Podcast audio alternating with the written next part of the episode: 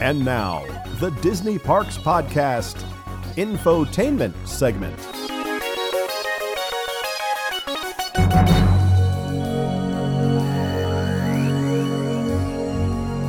As show writer for Walt Disney Imagineering, our guest today helped create the magic for many of the world's most beloved attractions, including the Jungle Cruise, Epcot's World Showcase, and the former Great Movie Ride, and so many more.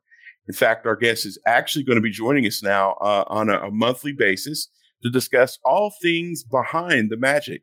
He'll bring us great fun and insight on how Disney creates its unique magic. Please welcome to the Disney Parks Podcast, Mr. Brian Collins. Welcome to the show, my friend. Woo! Hey, it's great to be here. Thank you, Tony and John. Looking forward to it. Oh, him. And there's the buttons. Hey, All right. So uh so we're so glad that you're here and we're super Yeah. excited that you wanted to to be a part of this and and I can't wait to hear uh over the next several months the the, the stories that you're going to share. Uh we just had a little discussion before we started recording. Guys, we've got some exciting stories coming uh, about some of the most beloved attractions at Disney. So uh, I can't wait to hear them, and I can't wait to experience Neither them. can So, I. I can't wait to hear him either. I I- can make I stuff they're up all day. yeah, right. All right, that's, that sounds great. I, I'll make it up as I go. Yeah, right. Oh gosh. So Brian, we like to ask everybody that comes on is like, how did your jour- journey with Disney begin? How did it all start? You know, were you in the college program, or were you at college and they handpicked you? What was the uh, what's the story? Probably um, goes back to a lot of money and groveling. Um, but before that, um, so I was I, I was actually born in Miami, grew up in South Florida, and it had been the, the very first time I'm going to age myself here, but the very first time I ever went to was in 1972. So within a year of the park opening, and you know what kid doesn't walk down Main Street and you look at the castle and go in the attractions and say, man, wouldn't it be kind of cool to be someone who thinks all this stuff up? And Right. I never really, you know, and I, I wouldn't say I like set my sights from that point forward on being an Imagineer. Um, I don't know if I even knew what Imagineers were, to be honest, way back then. Yeah. Um, but as I went on with school and, and college and everything, I my my degree was in advertising, and I always thought I'd be an advertising copywriter. I always loved to write, and tried to get a job at an ad agency. Um, couldn't get one, and boy, are they sorry now. um, couldn't get a job at an ad agency, uh, but I wound up getting a job at a video production company in Miami. And uh, they hired me as a script writer. I didn't know a thing about video production, and just kind of started going out with the producers and directors and learned how to do that. And eventually wound up producing and directing the in-flight entertainment program for Eastern Airlines.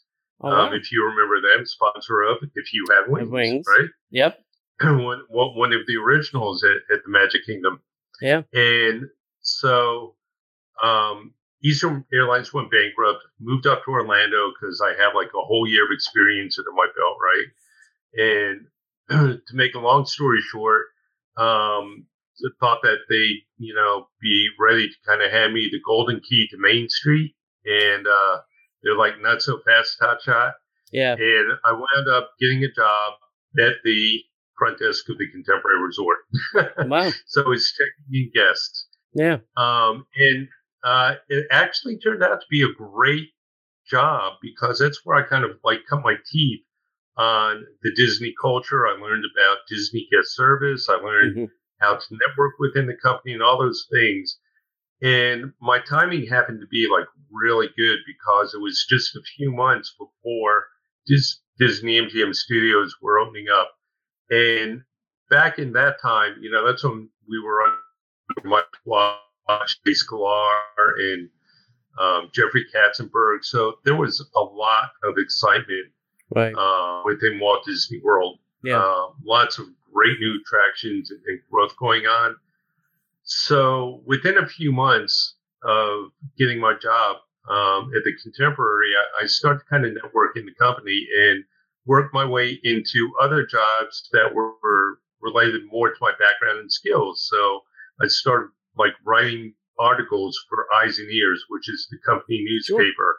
Yeah. Um, I produced, yeah, produced um, some internal corporate training videos. I uh, worked with the marketing department, grand openings uh, of new attractions and resorts and stuff. And while all of that was going on, I, I, also worked as a production assistant at the Disney MGM Studios back then, MGM Studios, right? Uh, because they were still very much a very active studio yeah. with a lot of production going on. Um, so uh, all these things kind of led me to um, start looking into well, maybe I, I you know, look into Imagineering, right? Me and like a million other people, and I applied, you know, a few times to try and network. Try, you know, got the names of some people in California, sent resumes out, got rejected a couple times. Um, at one point, I'll, I'll tell you a very funny story.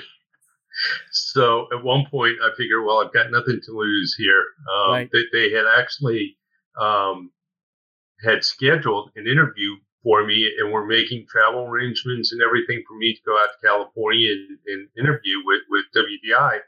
and about a week or so before that, they, they pulled the plug on the interview for whatever reason.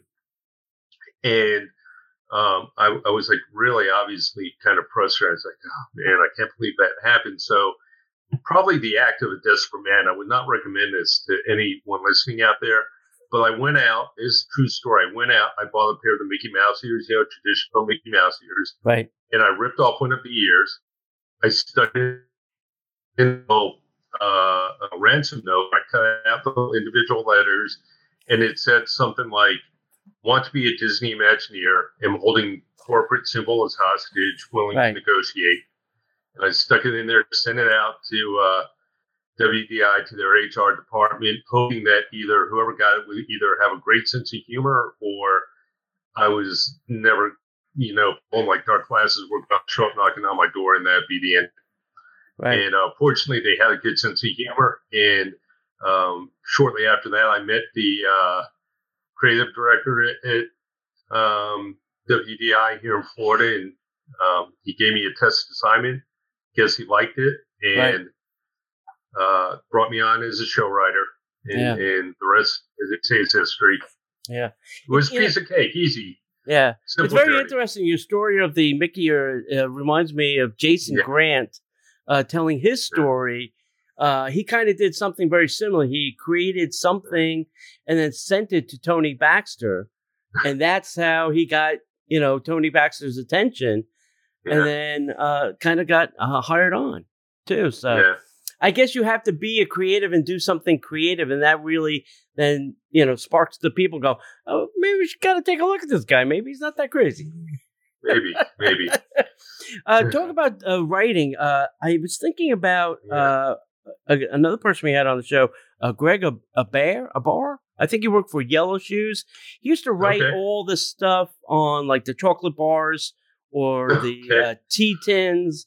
You know all the yeah. kind of you know little things like that. So uh, yeah, I was thinking yeah. about about that when you were uh, talking. You know, it's, it, it's kind of funny. After I moved on from Imagineering, I've always you know ever since then had like a dot down line relationship back to Disney and, and not even necessarily Imagineering, but just Disney in general. And at one point, I was actually doing a lot of contract work, like write, creative writing work for the Disney merchandise department. Yeah. And I think I wrote the uh, blurbs for every Disney postcard that there ever was back in like the early 90s. Um, I wrote copy for the back of uh, uh, VHS, you know, back then when they still have VHSs, yeah. than say I'm going to age myself. Right. Um, but but like liner notes for that. I wrote slogans for T-shirts. Wow. Um, wow. Probably my most famous one was the Tower of Terror T-shirt that had Mickey looking at the elevator doors opening up, and on the back it said, "I suggest you take the stairs." so there you go. Yeah, back when Disney did oh, that in house and didn't contract it out. right. Right. Yeah. So, uh, So talk about that. So you know, what does you know in your bio we said show Right. writer. So what Right. does a show writer do? Uh, you know, the only person I know that the only other person I know has that title is Jason Surrell.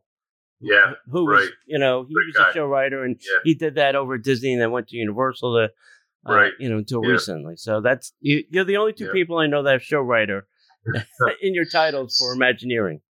Yeah. So a show writer is actually a very well defined role within the company, and um, actually, um, Marty Sklar kind of started as a show writer way back in the in the day. Um, so when we talk about show writing, it's not writing traditional shows like stage shows. It's writing for the Disney show as a whole, right? Right. Um, so it's scripts and spiels for the attractions. It's any kind of like plaques in the park, um, creative signage, any kind of creative writing that uh, they might need anywhere um, goes through the show writing area. Yeah. So, so that's what I did. And, um, you know, back in the day, again, when the studios were very active with production and you could take like the shuttle tour or you could take the walking tour, um, at that, what, whatever the guest saw on any given day could change depending on what production was in the park. So the scripts had to constantly be updated with current information. Yeah. Um, so that was a big part actually what I did back then also for like the animation studio when they were still actively, um, you know, hand inking animation here and working on, uh, all the, you know, second wave Disney classics like, um, Little Mermaid and Mulan and Beauty and the Beast. Right. So, um, keeping those scripts fresh and, and things like that. So, Yeah. How often did that stuff get updated? Like, say, the, you know, backstage tour at MGM back in the day? um, Because I, I, say, if I remember, things always were changing and moving because they were Yeah. still using it as a studio. yeah, yeah, absolutely. They, they were, um, I, I would say at least weekly, Yeah. to be honest, Wow. um, sometimes even more depending on what was going on. Um, you know, if a smaller production was coming in or if a production was coming in to set up. Um, I mean, usually, I mean, obviously we would work very closely with park operations and production operations. So we'd have a handle on, on stuff that was coming in. Um, but like when the Mickey Mouse Club came in, I remember, Oh, you know, hanging out on the Mickey Mouse set all the time and chatting with the Mouseketeers and, you know, who would ever thought Britney Spears and, you know, Mm. Right. these guys would have gone on. Yeah. Back then they were just, you know, Kids. kids. Yeah. Yeah. That's crazy. It's crazy. What was the uh what was the very first major project that you worked on? So once you got through that the initial phase, you you got through got into Disney Imagineering and you were doing show writing for around the parks. What was the first major project? Not that Well, the show writing around the parks isn't major, but what, Yeah. what major attraction y Um, I, I guess there are a couple of things that come to mind. Um, so the very first assignment I was given, actually, like kind of like my test assignment, was the script for the tour of the animation building. Um, my, my my boss was a guy by the name of Mike West, great guy. Um, was with WDI for a long, long time, and, and he too went to the other side and did great things over at Universal. Nothing bad to say about them. I mean, their Right. Stuff's fantastic. But anyway, Mike um, gave me the script for the animation building tour, and he said, you know, we're we want to see if we can freshen this up. It, it's just kind of a little flat. See what you can do with it. And that was kind of like my test assignment, and I brought it back, and, and I guess he liked it. And that turned out to be my very first script that was used as an Imagineer. I, I didn't know it at the time, obviously, when, when I was writing it. But Yeah. um, but in terms of bigger than that, um, you know, the, the shuttle and walking tours, the great movie ride is probably the most high profile thing I did. Yeah. Um, I, I plus the script for the great movie ride, and I worked on some of the staging inside the attraction. Um, I also wrote a little bit of the Albert Awol radio broadcast at the Jungle Cruise, Yeah. uh, so that was kind of fun. Wow. Yeah. Wow. So Wow. yeah. So when you were when you would write a script for the like the animation courtyard or the animation tour, Yeah. excuse me. Yeah.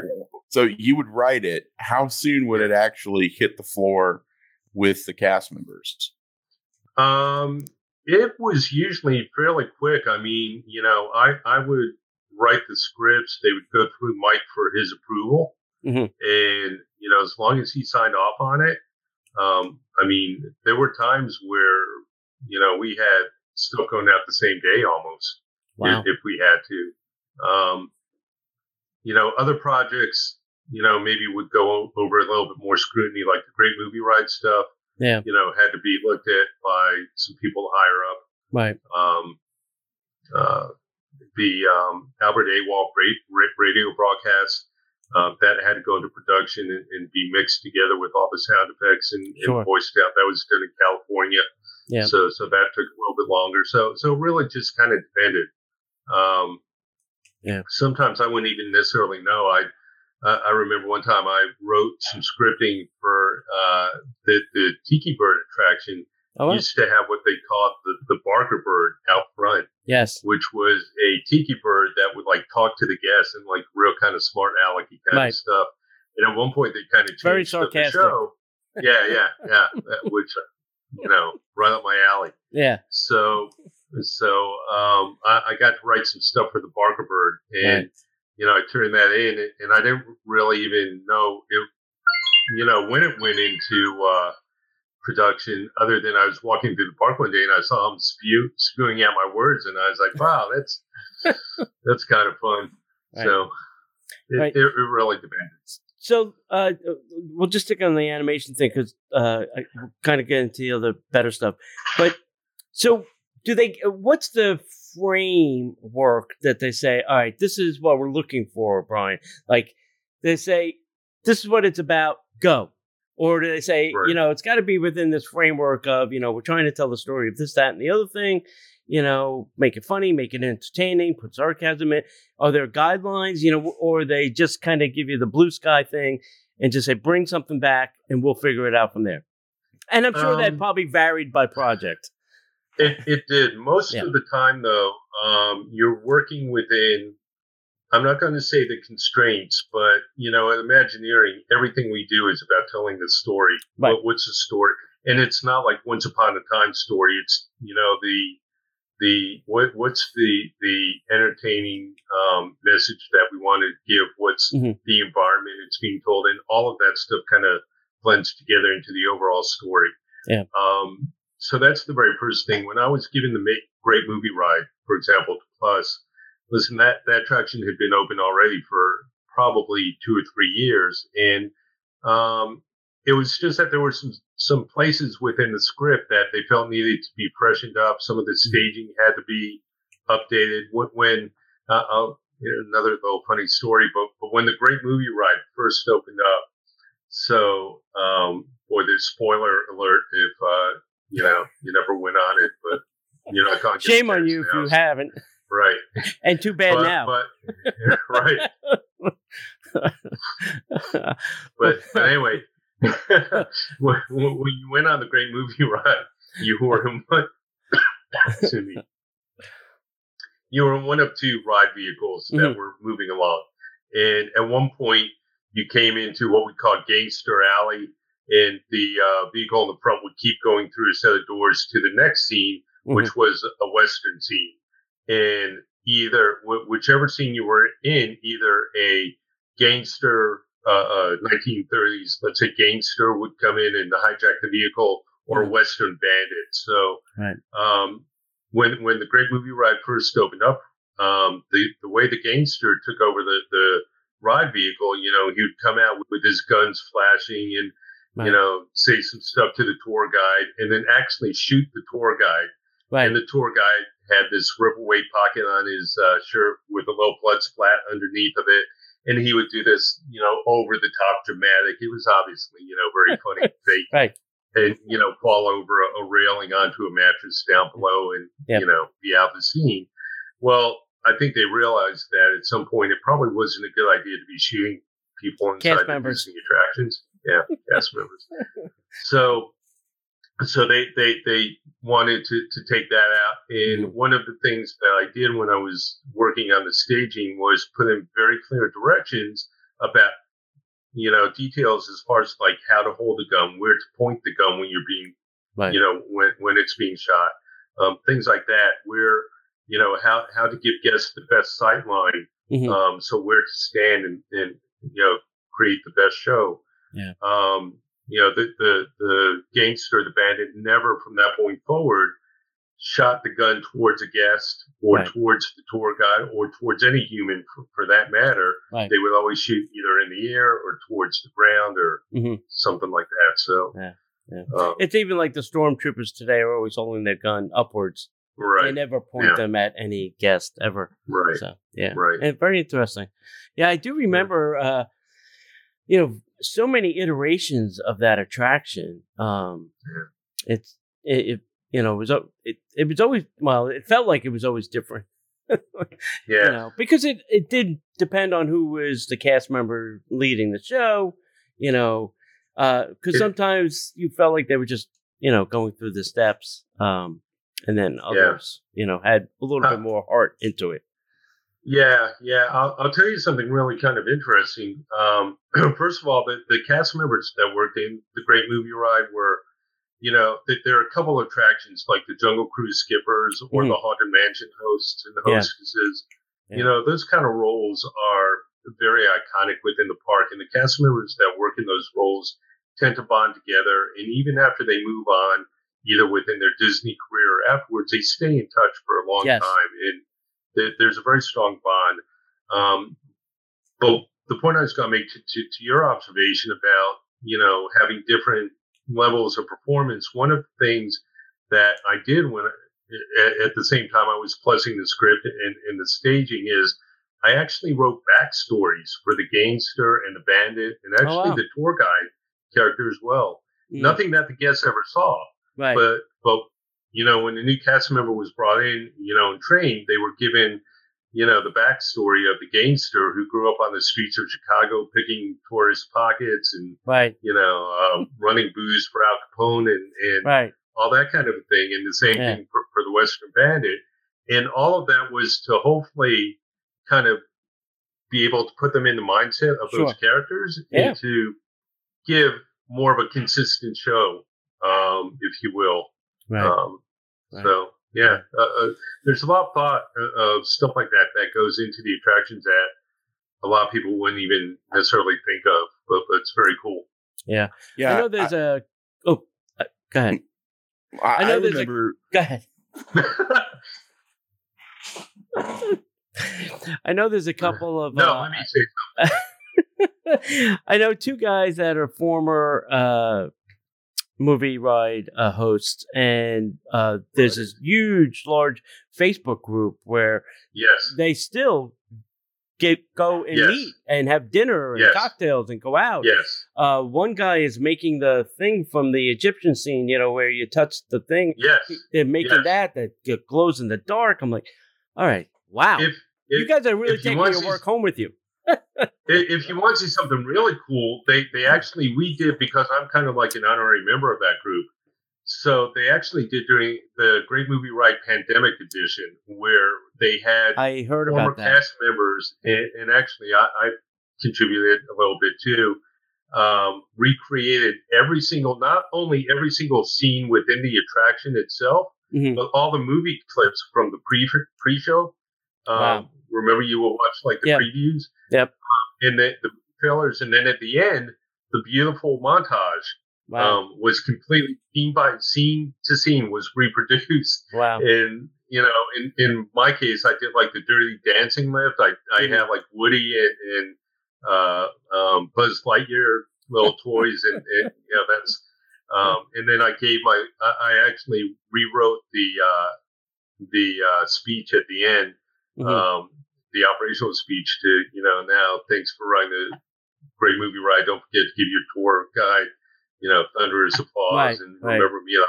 That, that whole spiel was mine, so Right. so I got to reproduce that for the yeah. and and if you search on YouTube for Great Movie Ride Pandemic Edition, um, you can see that someone else actually did a very cool side by side video of our recreation of the end montage next to the uh, the actual one, wow. and it's yeah, very fun. So one last question, and then John's got one. Why do you think they never updated the movies in there? Because at some point, you know, nobody, the kids today wouldn't understand like Alien or, you know, Singing in the Rain or John Wayne. Go, Who the hell's that? You know? so, yeah, yeah. You know, we always ask ourselves, why didn't they ever update the movies in there to make it more current with the decade? I I think there are a couple reasons. One is licensing issues. Um, uh, yeah. They, you know, everything was if it wasn't a Disney movie, they were MGM movies, obviously. Right. Um, yeah. So um, I, I, think there was some of that involved with it. Um, mm. I think part of it was that they were looking to kind of keep it in kind of like that older classic kind of movies. Right. Um, and I don't think there was, plus, you know, needless to say, it would be super expensive to like bring in new sets and animatronics and, and things yeah. like that. Yeah. So. Yeah. Okay. Well, you were talking about you know back backstory for the for the ride operators and the gangster and yeah. you know what what I've always found amazing is you know there's always a backstory to everything that Disney does and I think the mm, one that yeah. floored me the most was was I, I only got to visit Pleasure Island after its heyday but yeah. but going and discovering the backstory for Pleasure Island really was yeah. amazing. So the the value that you bring, teaching people to, you know, that there's more going on here than you just see and you're experiencing, because that helps yeah. in a lot of different areas in what I'm doing nowadays, anyway. But but that's just that's fascinating that you there's so many levels to the Imagineering process when it comes to creating story. Yeah, yeah it, it, you know, it's just uh, so cool for me, you know, to, to learn there. Well, gosh, Meriwether Pleasure was, you know, the founder of Pleasure Island, right? Mm-hmm. Um, but you know, listen, I, I, I was a big fan of Disney before I ever worked for them, let alone became an Imagineer. And mm. after I became an Imagineer and really kind of started like learning my craft and how how how to do the the work of an Imagineer. Mm. It um, I was only you know every day just being amazed by I was working with and what I was learning and, and doing and seeing. I mean, and and I'll tell you one thing is that um, it wasn't unusual for like you know the the some of the older Imagineers to come to Florida and, and you know, for either for work or business. A lot of them, some of them were still right. working at that time. Yeah. Um, John Hench, I got to walk through Epcot in the Magic Kingdom with him, which was phenomenal. Uh, wow. Rolly Crump uh, came and, and talked to us, and you know, his son at one point, uh, Chris Crump, was worked for WDI and, yeah. and, worked in Florida, so so I got to know Chris a little bit. Um, and whenever these guys would come, they were just so gracious and yeah. and so you know wonderful with their time and, and, talking to us and you know telling us stories and stuff. I mean, yeah, just fantastic. I wish I had.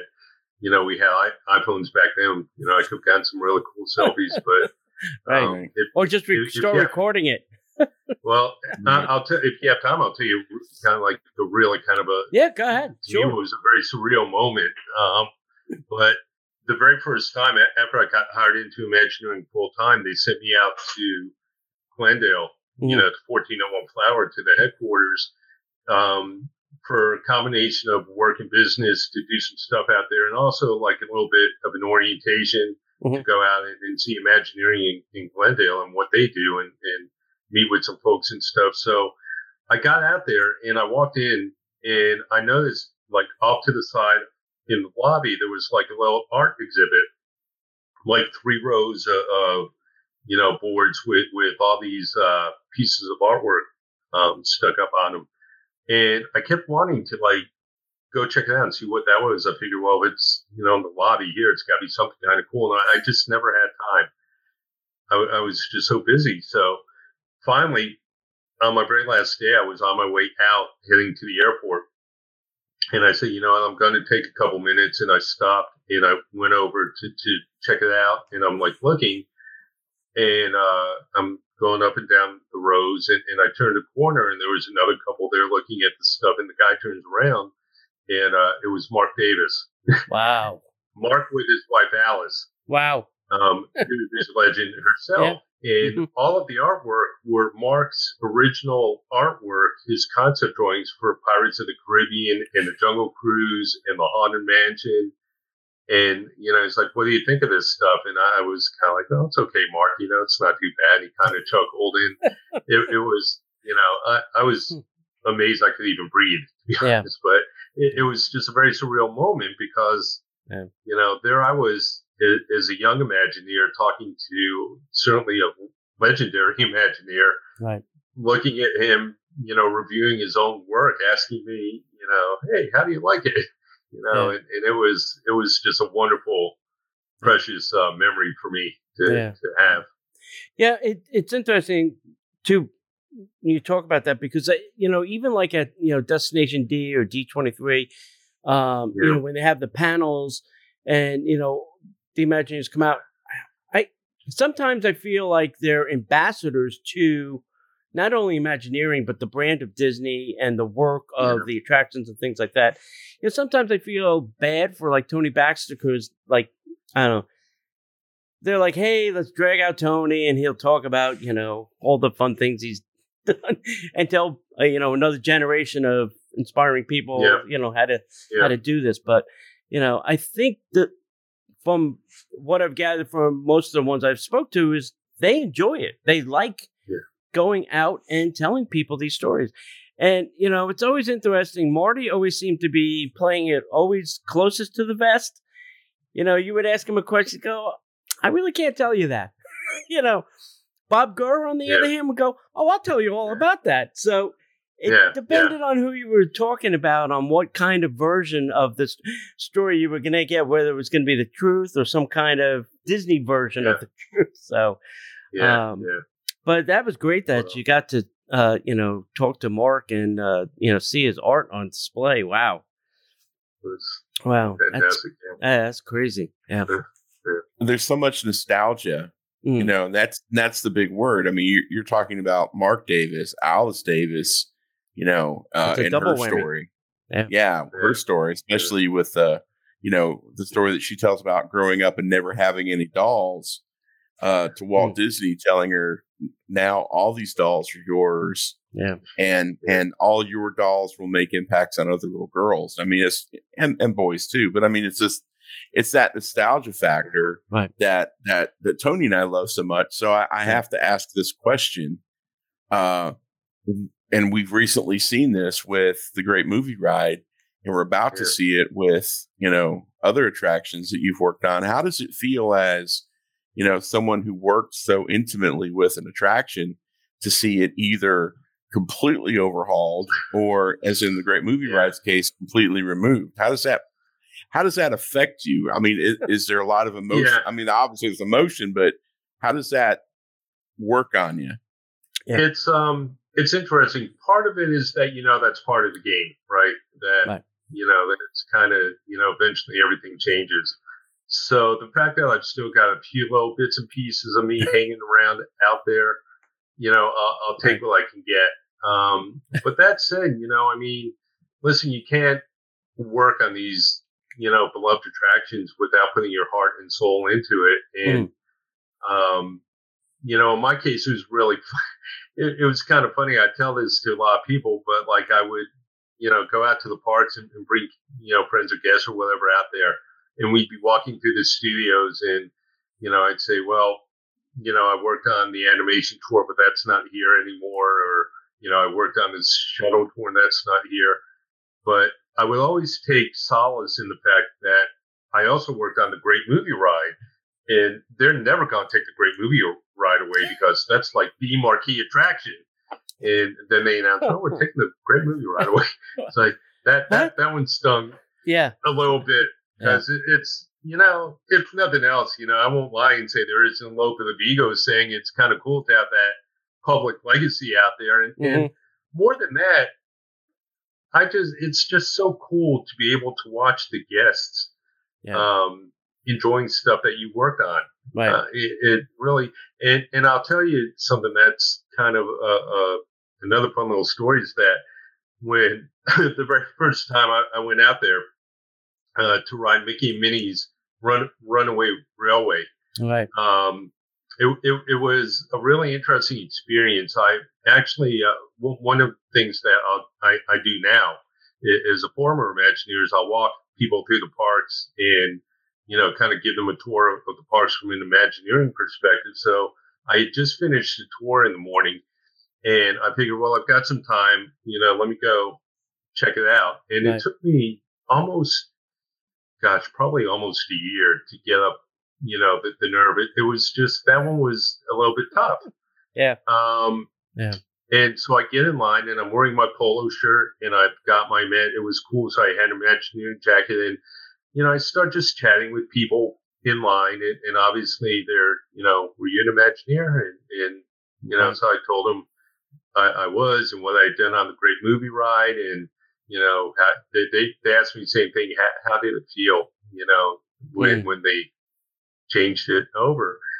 And I said, well, it's, it's so tough. You know, sometimes I, you know, like right now, I, I feel a little emotional. I'm not to lie to you. Yeah. You know, sometimes I just feel like crying. And, right. you know, they, they were so, first of all, they were just so appreciative right. of being an Imagineer in, in the work I did. And I'm not saying that in a, you know, any kind of like, you know, greater than that kind of way or anything. It's mm-hmm. just very nice, warm, sure kind of feeling. And, and then they were very appreciative and, and loved the great movie ride and, and shared stories about that with me. Yeah. Um, and, and it was very, very special. And by the time we finally got there, you know, they kept asking, are you okay? You know, and I was like, yeah, no, I'm fine. and, and we rode the thing. And then after we came out, they all, you know, came up. It's like, you know, let's get a picture and, everything. Right. So, um, you know, the, the great movie ride might not be there anymore, but I know it lives on. As corny as it sounds, you know, mm. lives on in people's hearts and, oh yeah stuff. Oh yeah. So yeah, um, yeah. You know, it, it was a it was a great attraction because it was you know part show, part animatronic. It was air conditioned. Yeah. You know, everybody yeah. likes that part. You know, you got out of the sun, and uh, you know, it was just fun. Um, you know, my unique, yeah, yeah, my kids, you know, would uh, crawl underneath the seat when they were young with the alien thing, yeah, uh, which yeah. was always fun. But you know, uh, I think it had something, a little bit of something for everybody, you know. And then yeah. at the end, when it you know shows all the real current kind of movies, you know, everybody's yeah. like, "Oh, I like that, I like that, saw that," yeah, you know? yeah. So yeah, yeah. It's, and then, uh, you know, a couple of like little Easter eggs that were in there, which were really fun too. You know, the hieroglyphics with Mickey and yeah, so things yeah. like that. I like the way, uh, well, the pre-show, the way you you know go into the queue area. That was yeah. a nice little interesting touch. You know, the whole yeah. wall blowing up and all that kind of stuff. Yeah, so yeah, yeah, good. yeah. Um, tell us a little bit about what you did for the Jungle Cruise. I know you you mentioned the the radio announcement. So, what was that all about, Brian? Yeah, so um, the Jungle Cruise has you know that queue. Um, I guess it's got. I don't know if historical context is is mm. the right word, but that was one of the first, not the first, really kind of like first steps at, at Disney creating a more immersive kind of a queue, right? Yeah. Uh, before that, it was just ropes and turnstiles, and, and then you would get on the boat and off you would go. But yep.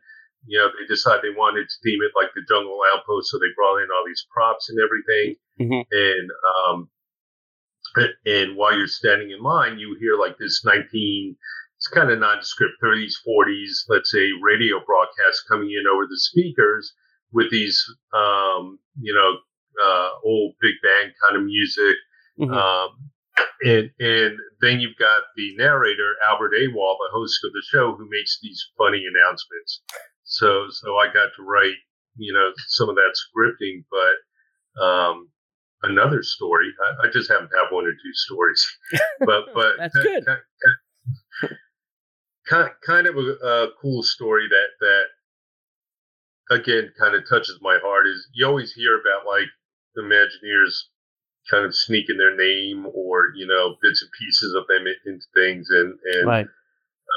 Whether or not that's condoned or not I, I can't officially say or not but at one point um, when when they were getting ready, I remember the show set designer came around our office and she said, you know, she, she explained and showed us some, some drawings of, of what the queue was going to look like with this jungle outpost. And she said, if any of you guys have any like little props or anything like that that maybe you know you think would would work in there, um, mm-hmm. bring them in, and, maybe we'll you know be able to use them.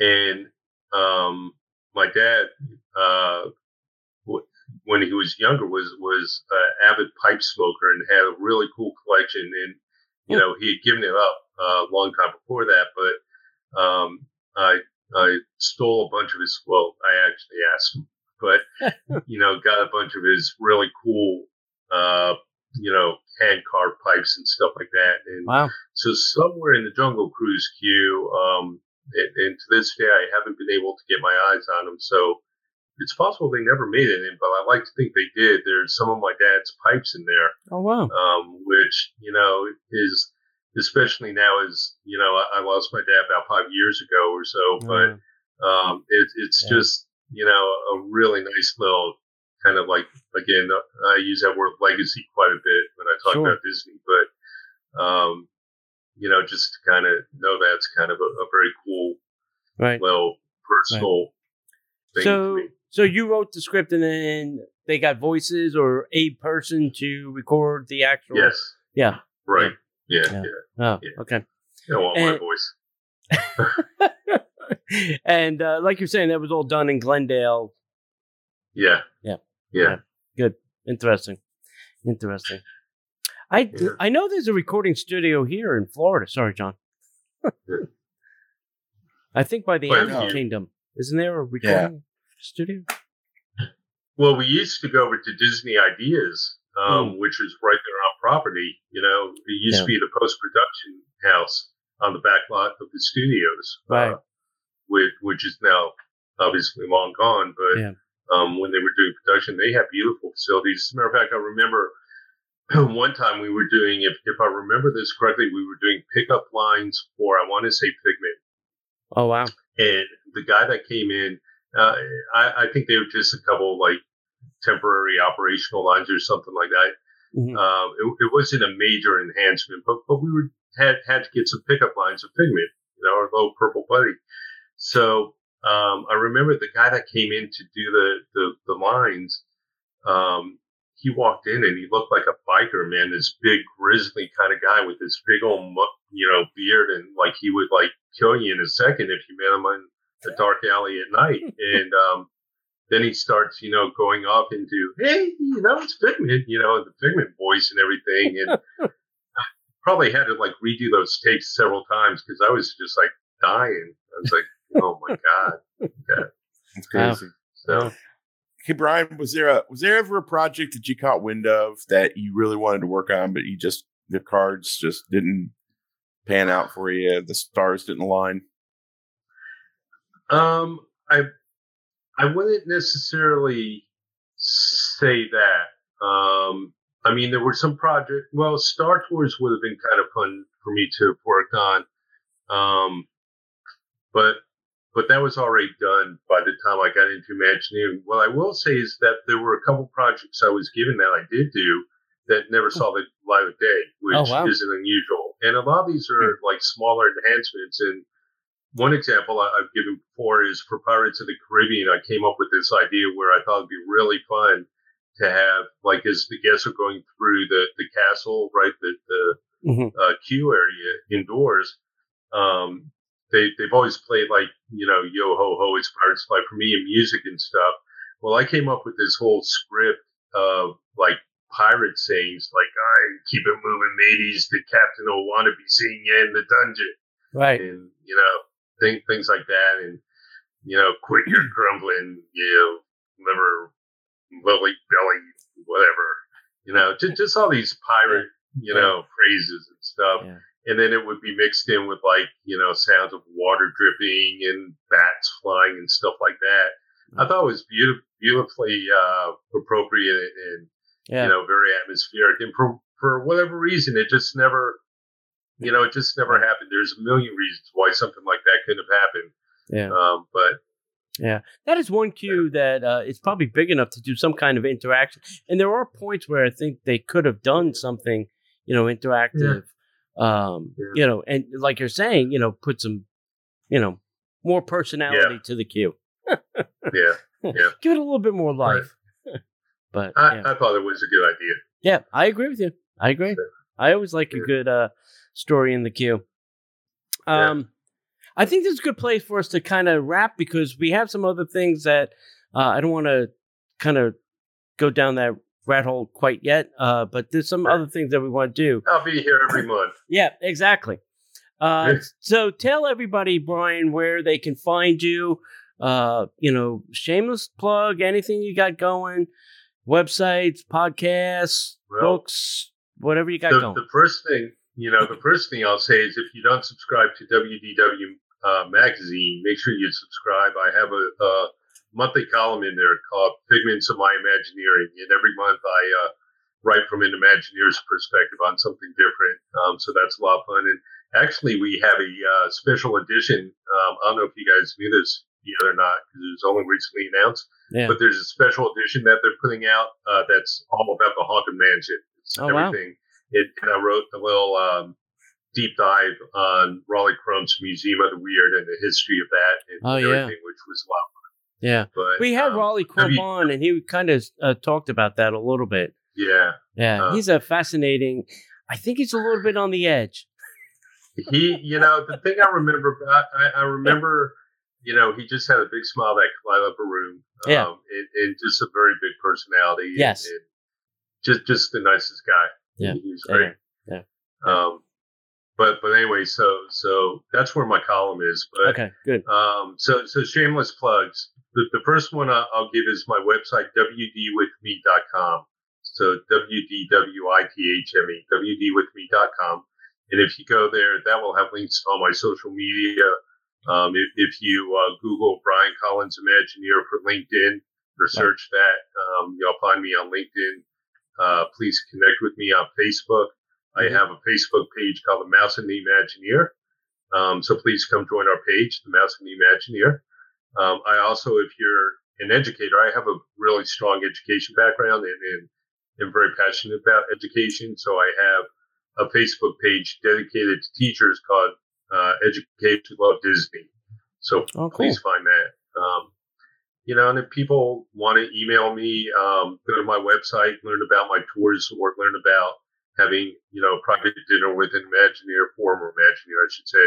Right. Um, you can, you know, get information and book that right there. So that's Yeah. that's pretty much it. But I like to be liked. I like to be followed, and, and not in the creepy kind of way, but but in the social media From a kind of social way. media, and- media distant. Right. yeah. Yeah. Hey, if you're listening and you'd like to see Brian's uh, writings and the articles for WDW Magazine, uh, they've been very gracious and they've created a very special coupon code that uh, we wanted to share with you. Uh, you can use the code Disney Parks Podcast for $10 off an annual digital edition, which is pretty cool. Uh, the code won't work on the month to month digital subscription or the print edition. It's $10 off the annual digital edition. Uh, and it's only active on this purchase uh, on the purchase page, which I'm assuming is Yeah. www.magazine.com. Yeah, WDW Magazine. You click on annual edition, and uh, it only works on that page. Yep. Wow. So that's cool. They never gave me a discount. yeah, that's the joys of being the talent, right? Use the code Right. Disney Parks Podcast. well, uh, Brian, it's been uh, an honor. It's been a pleasure, Yeah, and Uh, I'm excited to see what's going to be coming down the pipeline for the next couple of months and uh, and beyond. Uh, there's so many great stories. It's it's a lot of fun, and I and I hope that everybody out there is listening. Uh, lets us know that they uh, love having Brian on because he's going to be with us, and it's going to be an awesome ride. So thank you so very much for joining Yeah. us. Yeah, and, and if you don't like me, then my name is uh, um, Lou Raleigh Mangello. Lou Mangello. No, that's yeah, No, yeah, whatever. that was- That'll work. All right, guys, we want to say thank you so much to Brian as well as you guys for listening. And hey, come find us uh, all over uh, the internet at uh, WDW Park. No, sorry. Come find us all over the internet at that's my own website. Uh, make sure to come find us all over the internet Facebook, Instagram, YouTube, all at Disney Parks Podcast. Join us on DisneyParksPodcast.com. And hey, as we always like to say, if we don't see you online, we'll see you in the Disney Parks Podcast.